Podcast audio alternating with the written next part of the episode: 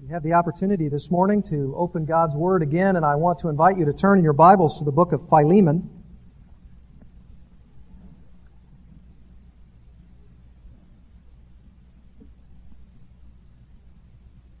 Philemon, just before Hebrews and just after Titus, Paul's letter to Philemon.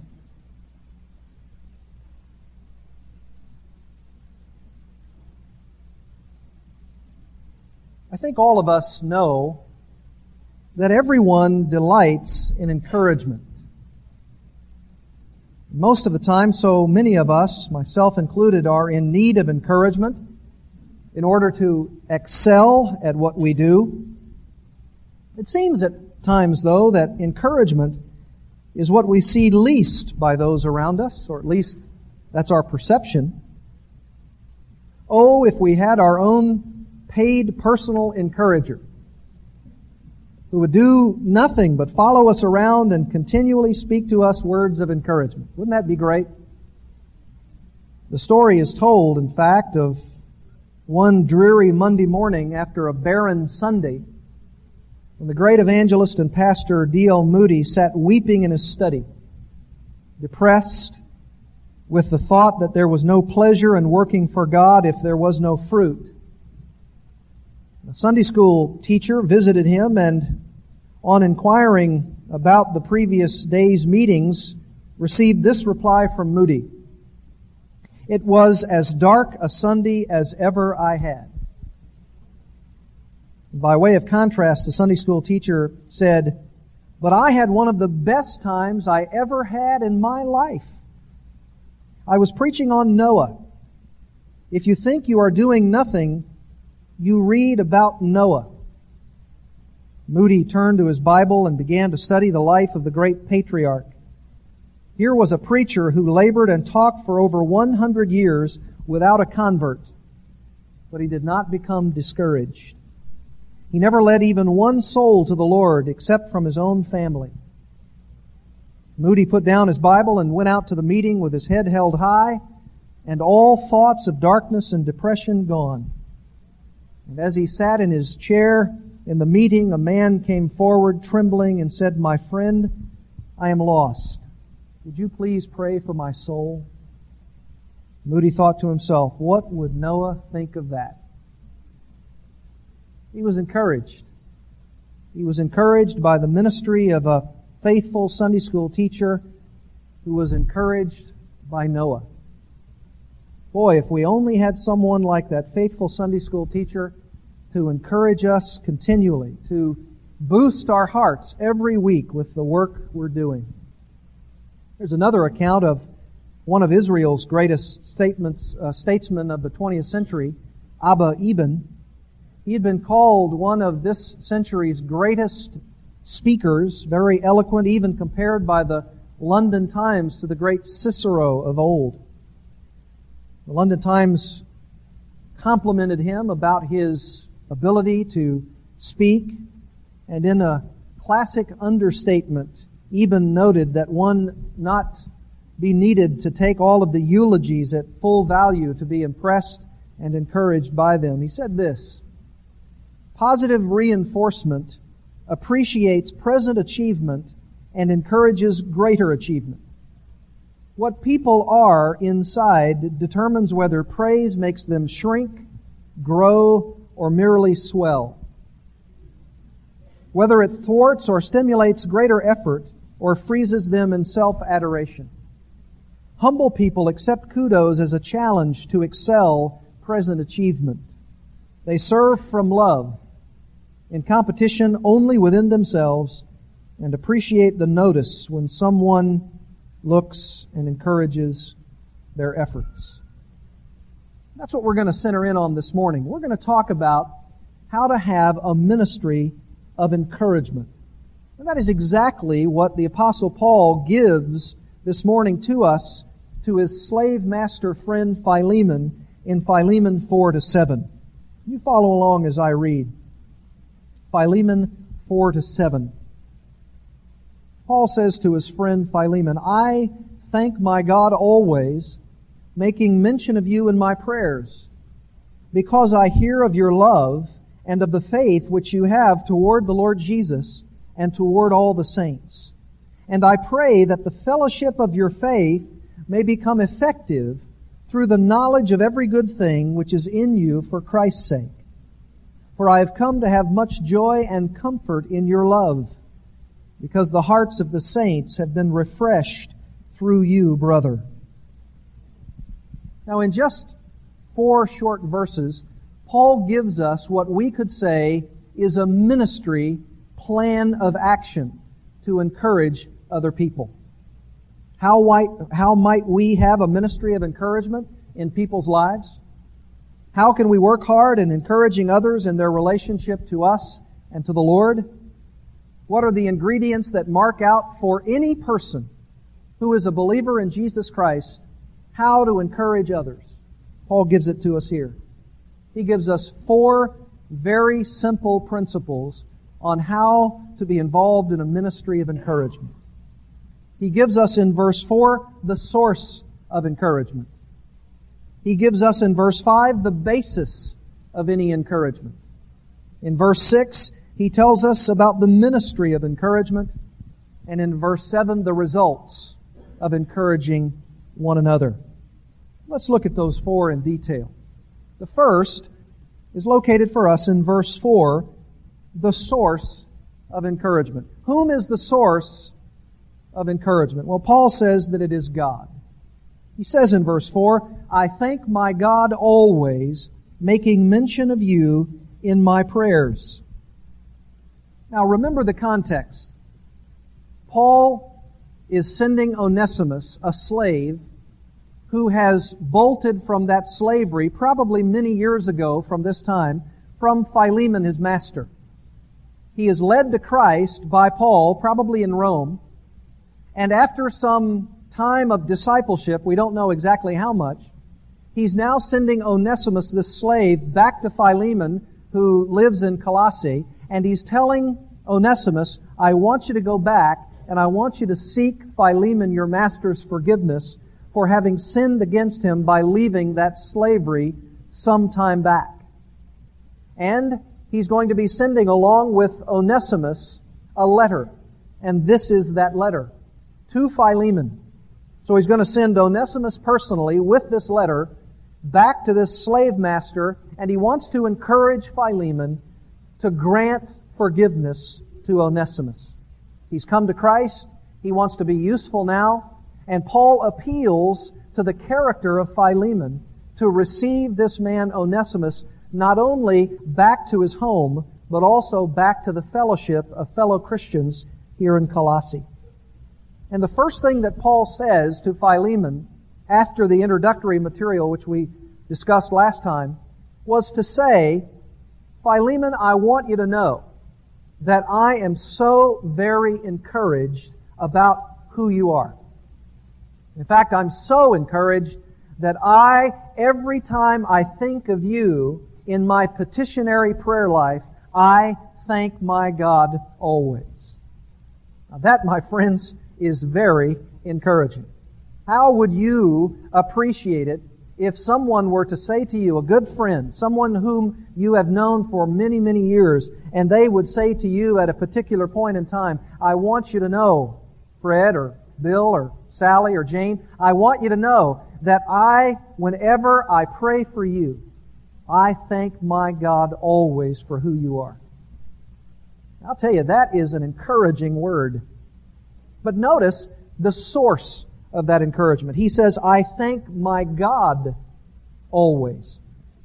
I think it's true that he does thank Philemon for who Philemon is, but Paul, as a habit, as a pattern in his life, never saw the person as generating anything within their character to have been encouraged by. He is always seeing above the person or through the person to the one for whom is the source of all encouragement, and that is God Himself. He could have said, I thank you, Philemon, for your character, for your gentleness, for your goodness. I thank you for who you are. I thank you for all of the ways that you've opened up your home to these Christian people in Colossae. I just thank God for you. I thank you so much for who you are. But really what Paul does is he goes behind Philemon to the one who has granted him all of this service, all of this ministry, all of the character that Philemon has. I thank God.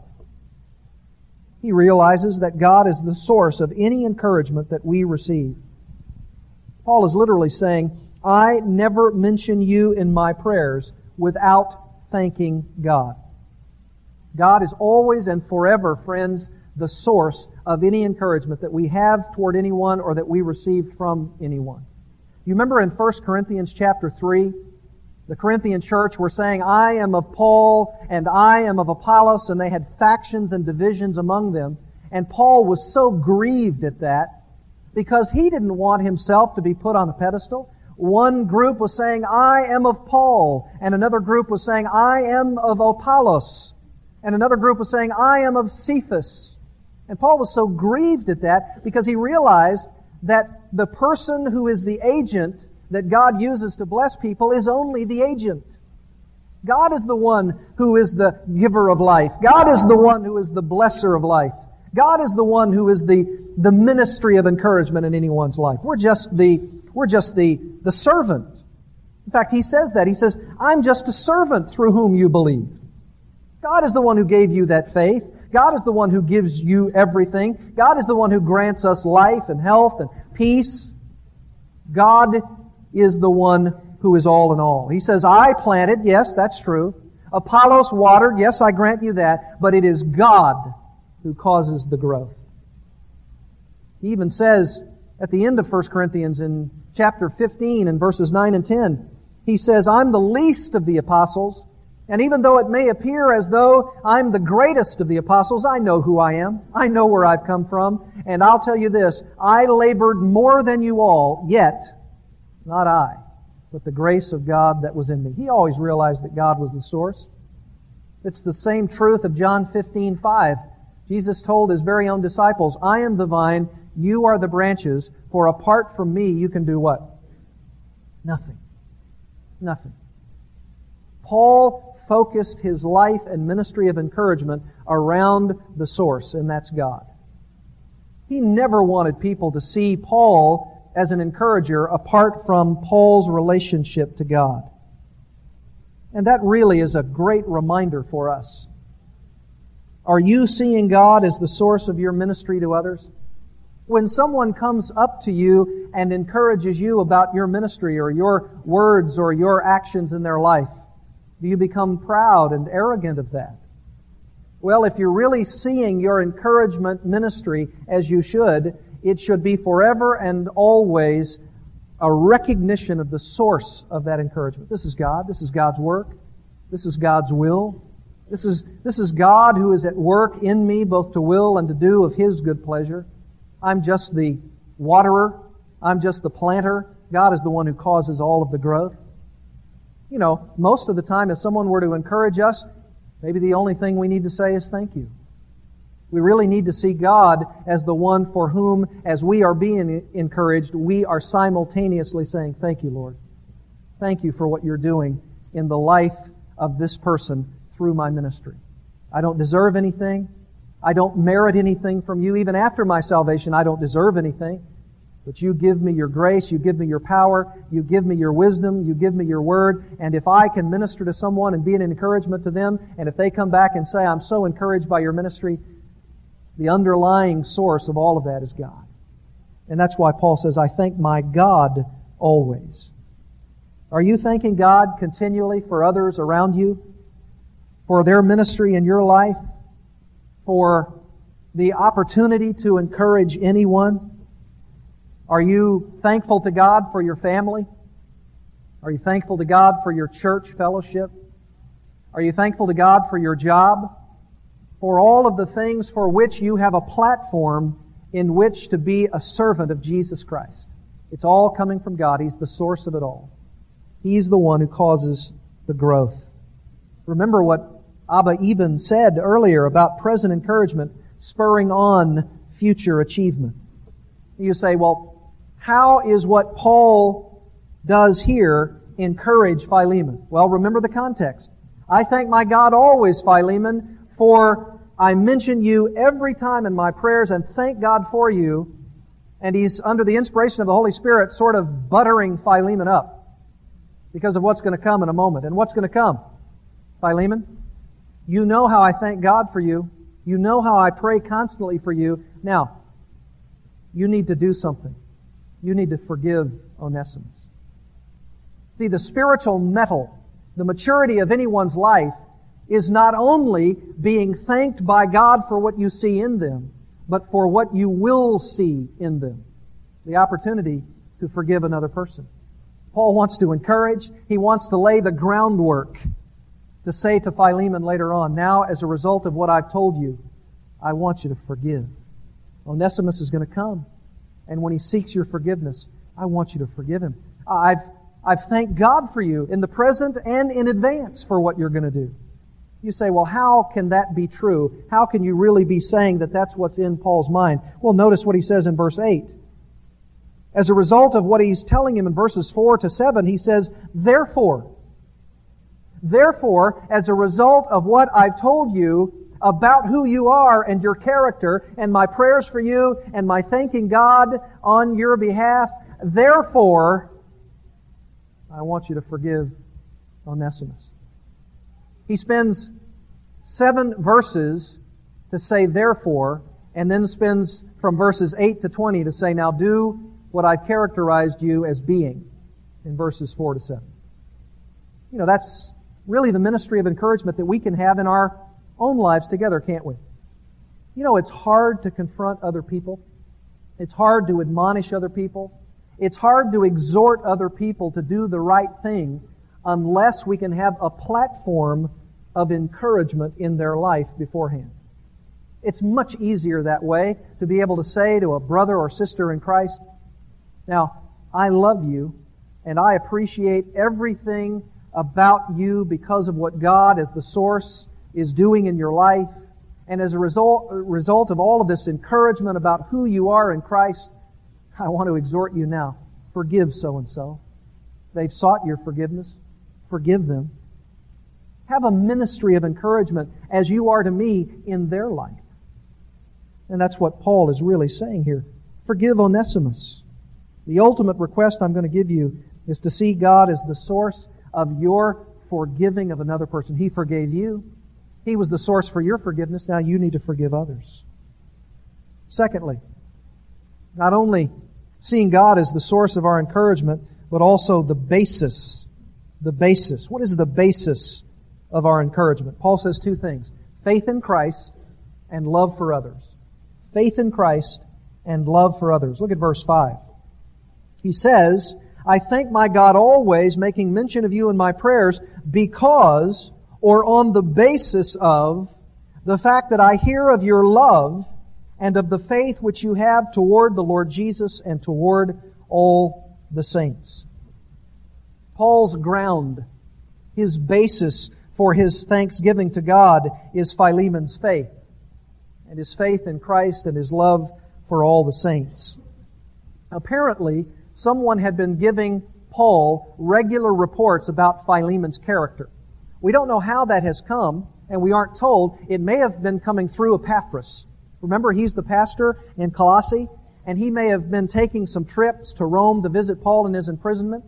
And he may have been saying to Paul from his experiences in the church in Colossae, Paul, I want you to know, the man who is hosting the church in Colossae, Philemon, whom you led to Christ, according to Philemon 19, he is really growing in his faith. I'm telling you, even though he is in a position of authority, even though he is the master probably of a number of slaves, even though he has probably a large home for which this church is gathering, and even though he would have great reason to have pride and arrogance, it's the opposite, Paul. It's the opposite. He has a tremendous love for all of the saints, and he has a dynamic faith in Jesus Christ. Paul, you would be so pleased.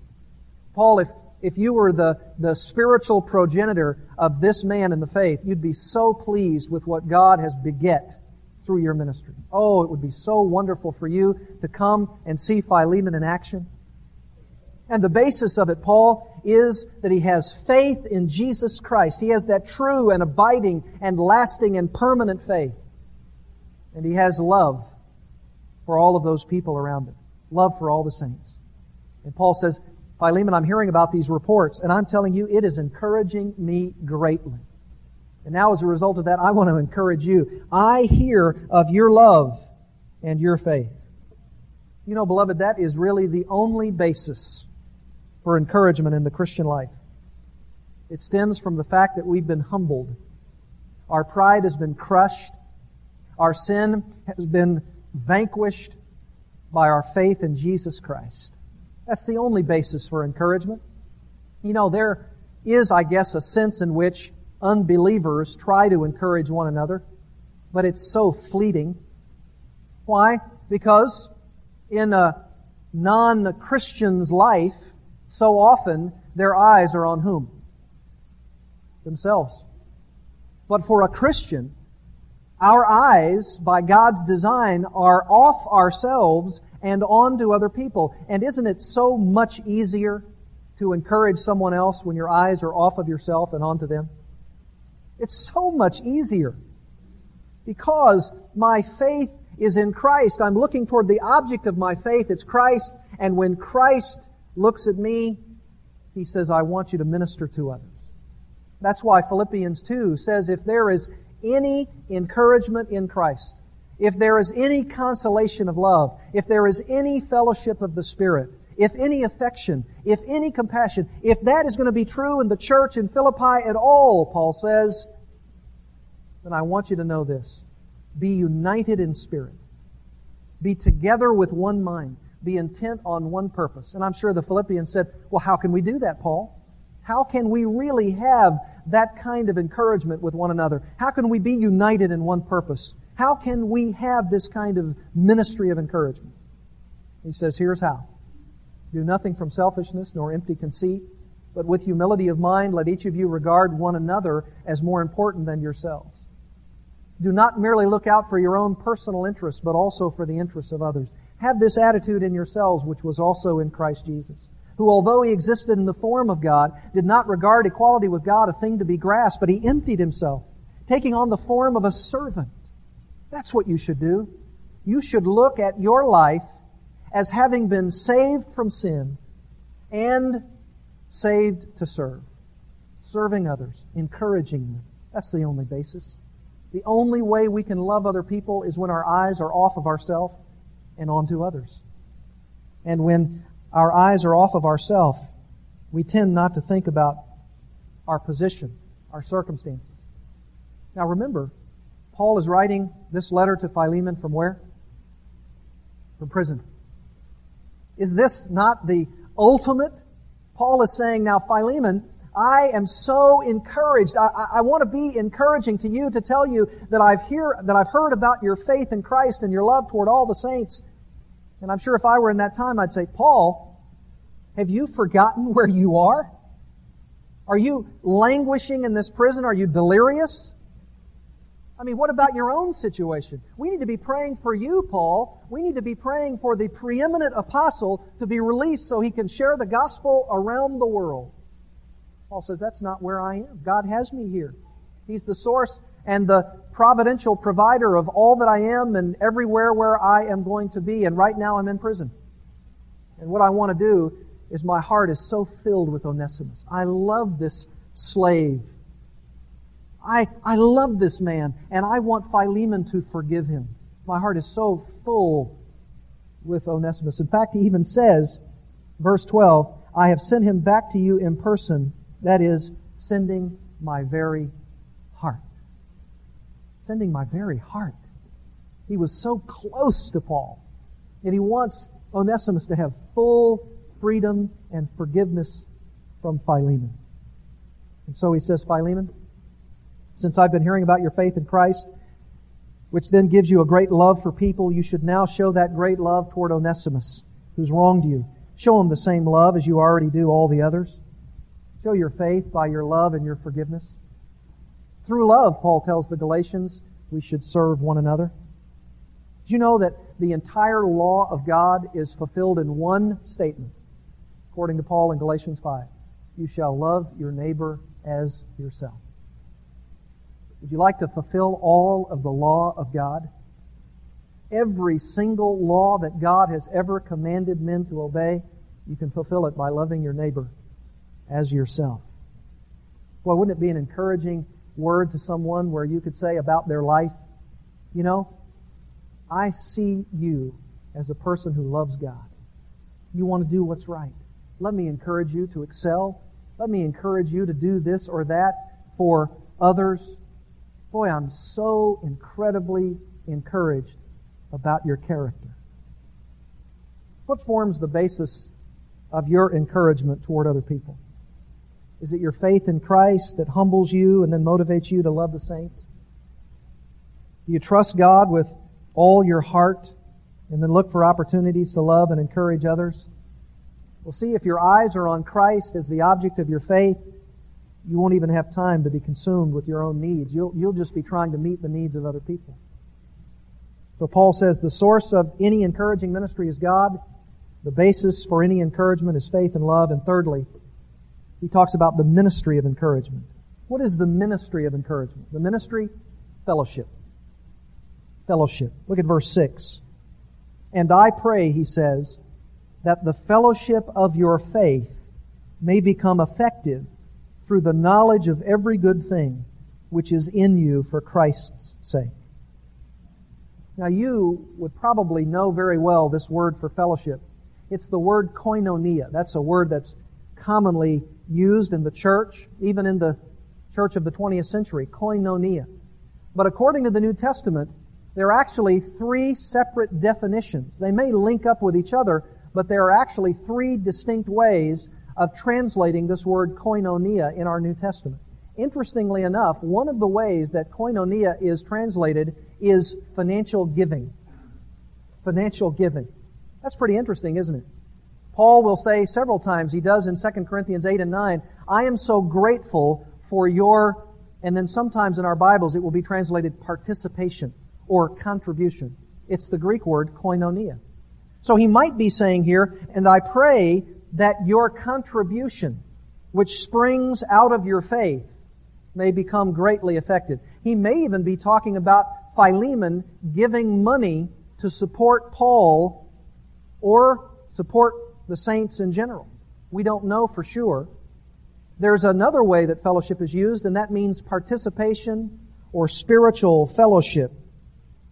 Or it could just be talking very generically about sharing in a common salvation. That's the way John uses it in 1 John chapter 1. That we have a fellowship with one another and a fellowship with Christ. It's talking about salvation there. Which is it referring to here? Well, we don't know exactly. I think probably it's talking about fellowship or partnership, spiritual oneness, spiritual unity. I think it probably means that here because Paul will later say, Philemon, have a spiritual oneness in the fellowship to such a degree that if Onesimus comes, even if he were to come unannounced and seek your forgiveness, you would immediately embrace him. Because you would want him to be a part of that fellowship in your church. Because he is seeking that forgiveness, you want to embrace him quickly. So, in essence, he says in this verse, it's my prayer that your spiritual fellowship, your partnership, which is prompted by your faith, would prove effective and would increase your knowledge and understanding and appreciation for all good things. What are the good things? All the spiritual blessings that we have in Christ. Paul said to the Ephesians that we have every spiritual blessing in the heavenly places in Christ. I think this is the same thing here.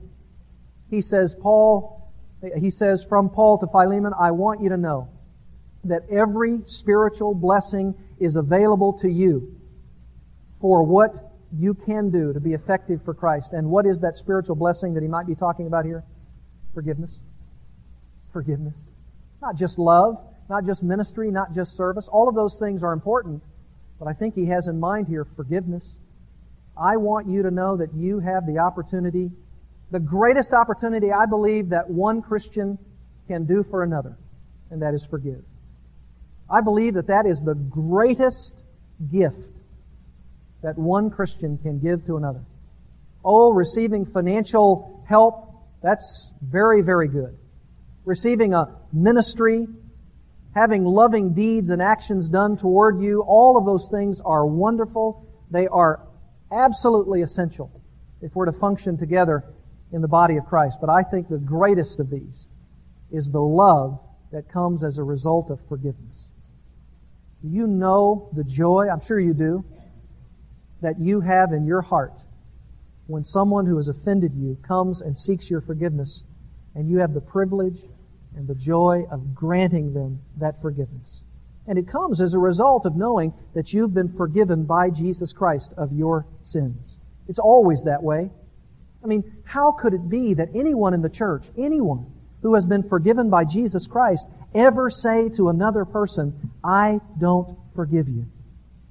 Could it be so? Could it be so that anyone who has been forgiven such an incredible debt not forgive others when they seek it? Paul would probably say if there's no forgiveness, there can be no encouragement in Christ. If there is no forgiveness, there can be no fellowship of the Spirit. If there is no forgiveness, there can be no affection or compassion. If there is no, con, uh, no forgiveness, there is no selflessness. You see, not granting people forgiveness is the height of selfishness. It really is.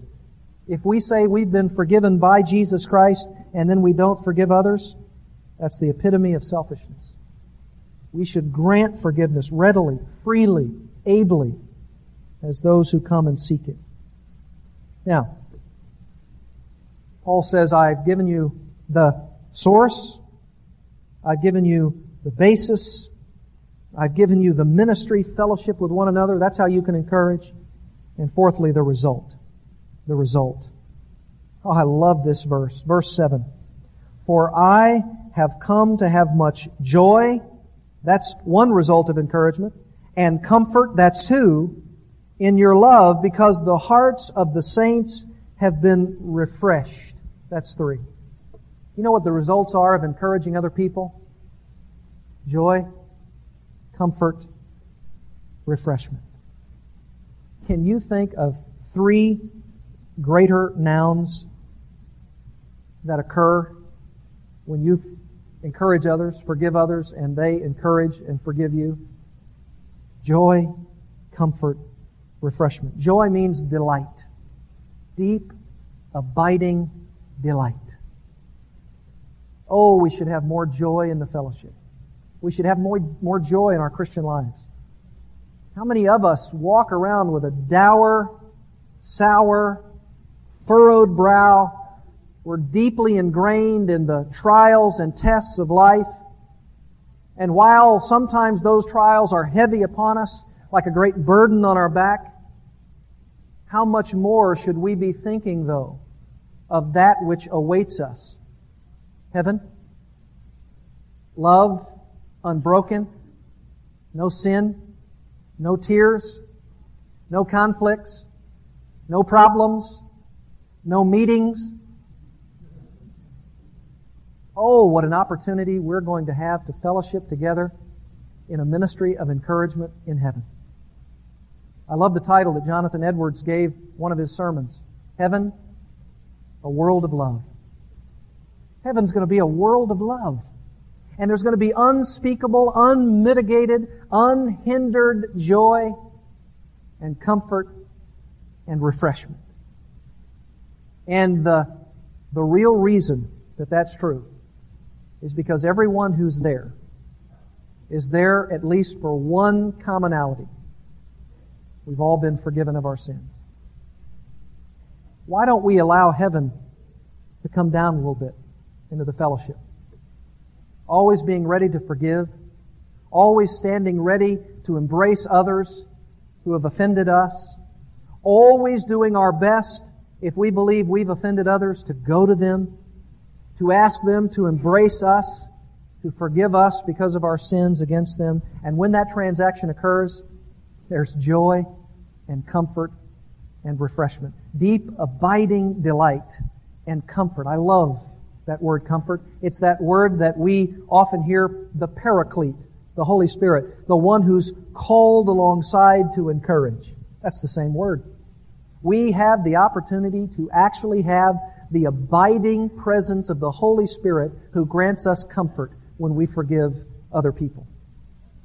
And that's what Paul says about Philemon. Oh, I'm so encouraged about your joy, about the comfort that you express to others because of your faith in Christ and how all the saints are refreshed through you, brother. Oh, what a description of a man. What a, what a wonderful, encouraging affirmation of a human being. You know, he says there, all of the saints' hearts have been refreshed. That word hearts is the word bowels. In the very deepest part of their soul, they've been refreshed by you, brother. Refreshed. You know what the word refreshed is? It's the word for rest. It's the same word that Jesus uses in Matthew 11, 28 when he says, All ye who are heavy laden, I shall give you refreshment, rest. Oh, if we had the ministry of encouragement like that. If we were a Sunday school teacher and we went to our pastor and said, Now, Pastor, don't be discouraged if you don't see some fruit bearing. I had the greatest Sunday of my life. And it was from Noah who preached for 120 years, the Bible says, of righteousness. And only his family responded. How was Noah encouraged? How could he do that every day of his life? How could he build that boat? Especially when the Bible says that only a mist had risen up from the ground to water the earth. There had never been any rain coming down. They didn't really know what rain was and God were to tell him, Noah, I want you to build this boat and I want you to build it to these dimensions, and I'm sure Noah would say to himself, that large? Okay, Lord, if that's what you're asking me to do, and by the way, Noah, it's going to take you 120 years. Bit by bit. And I want you to know, just like we read in Isaiah 6, when you go out and preach the gospel to people, no one's going to respond. Just like Jeremiah, he's called the weeping prophet. Jeremiah, I want you to go to the sinful people and I want you to preach to them, and by the way, no one's going to listen. Be encouraged. You know where the encouragement comes? The deep, abiding joy and comfort that you are following the expressed will of God. Even if no one else listens. But you know what? God even goes beyond that for us. He even graces us beyond that. We go out and we do the will of God and we preach the gospel and we live a Christian life and we try to have integrity without compromise. And as cherry on top, we have people who come to us from this church or other believers and they say, I see your life. I see what you're doing. I appreciate you. I am very encouraged by the joy and comfort and refreshment that I receive through your ministry. Oh, it's so encouraging. Scott Smith came up to me several months ago and he said, I just want you to know that I have, in two years now, never learned as much about the Bible as I have through your ministry. I've never understood the context of passages and how they fit together and what the Lord would say to me very personally.